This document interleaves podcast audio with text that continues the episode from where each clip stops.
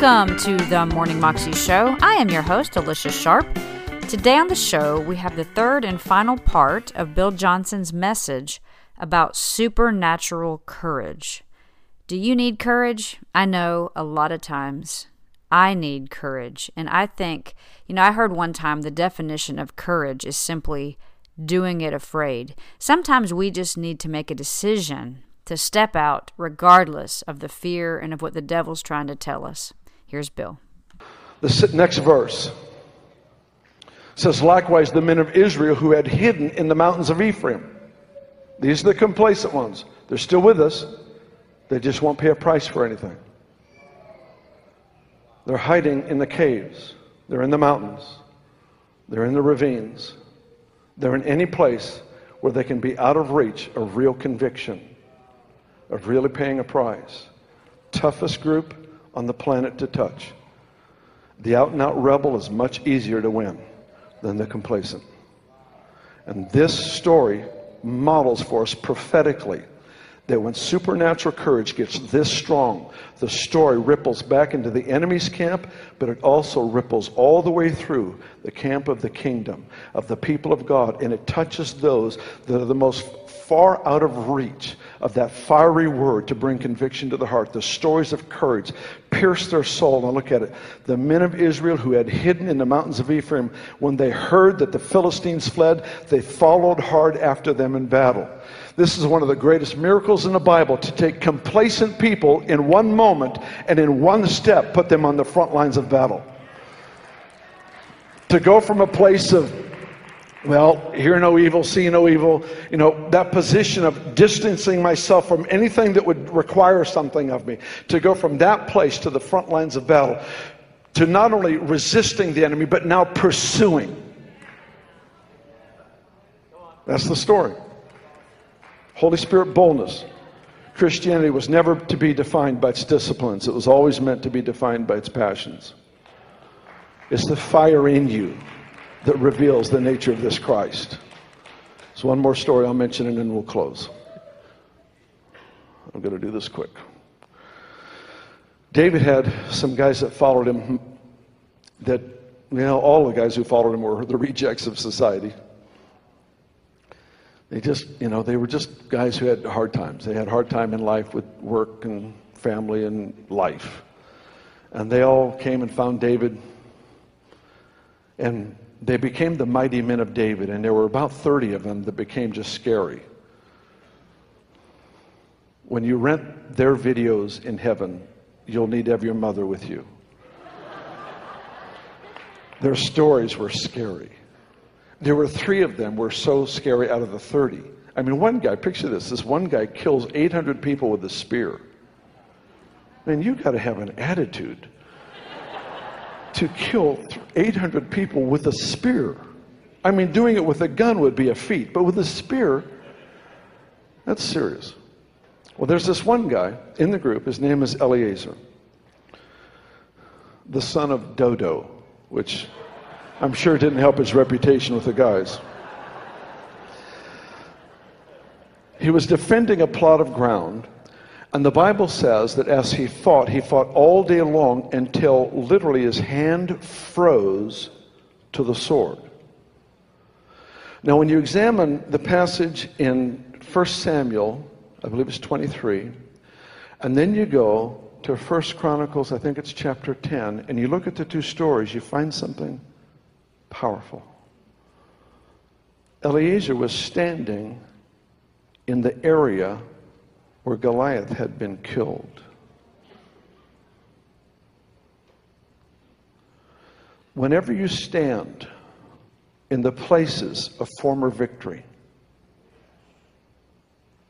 it's not that we go to geographical locations and and worship there because it's now become a holy site. It, doesn't mean that. It means that when I stand where David once stood when he killed Goliath, I stand in that place where I am aware it is not about me. I am riding on the shoulders of giant killers and I am in their momentum to carry out their same assignment.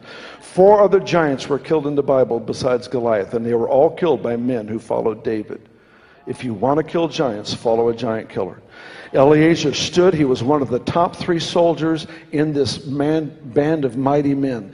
And he stood in this place where Goliath had been killed. And something in their history, the testimony of prior breakthrough, gave him the courage to stand against an entire army by himself until his sword froze to his hand or his hand froze to his sword. There needs to be an hour coming when we no longer have the ability to lay down the ministry, that ministry becomes who we are and who we are becomes ministry. There's something about being frozen to the assignment. It doesn't mean there's not rest. It doesn't mean there's not vacation. It just means ministry is not something we turn on and turn off. Because if you can turn it on and turn it off, you will be prone to hype it. Uh, people come to our city, they say, Bill, we want to go on your mall outreach. This happened years ago. And I said, Mall outreach? Said, Yeah, we hear people getting healed at the mall. I said, We don't have a mall outreach. But we do have people who shop. I can take you around our sanctuary. Right down here, a gang leader came one Sunday He was dying of colon cancer. And he came because he was told if he came, Jesus would heal him. And Jesus set him free of colon cancer. I can take you right back to the place where esophagus cancer disappeared during worship. I can take you to the center of the room where I saw a man standing. He had four large tumors around his waist. They literally held his pants up. He was driven to us from another state. He had 30 days to live. He brought him into the room. The power of God hit him, and he stood there holding his pants up, jumping up and down, saying, Oh my gosh, oh my gosh, because the tumors that held his pants up disappeared. I can take you to the place where MS and ME and fibromyalgia and West Nile virus were broken off a missionary's body who snuck out of the country to get to us for prayer. I can take you to the place where a woman who was uh, 38 years uh, crippled because of a stroke, and as she got up and she began to walk, completely healed from the effect of this stroke, and her daughter, who never had a mother involved in her life because she is crippled and bound to that condition, sat there and sobbed and sobbed and sobbed as her mother got up and walked freely for the first time in 38 years. I can take you to the place all around our city where giants have been slain.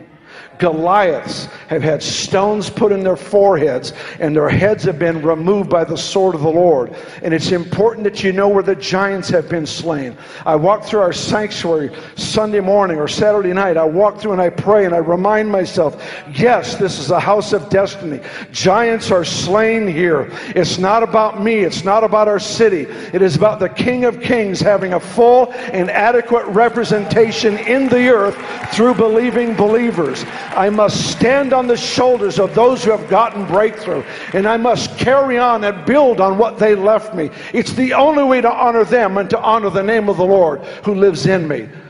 It's the assignment of the house. It's the assignment of the church to stand in places of extraordinary courage and step out into a place where it has to be the power of God that shows up to redeem a situation.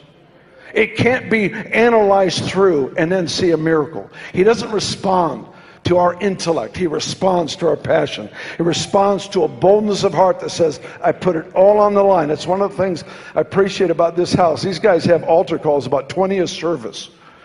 Everybody gets a chance to be right with God all the time. If you're not right with God for more than five minutes, they'll take care of it because there'll be another altar call in a moment. I mean, I'm, I'm having fun with you, but you, you understand what I'm saying? It's constantly the passion of this house. We've got to put it all on the line. And that's what boldness is an expression of. It is the expression that says, it's all on the line. It is all on the line. Stand, we'll pray.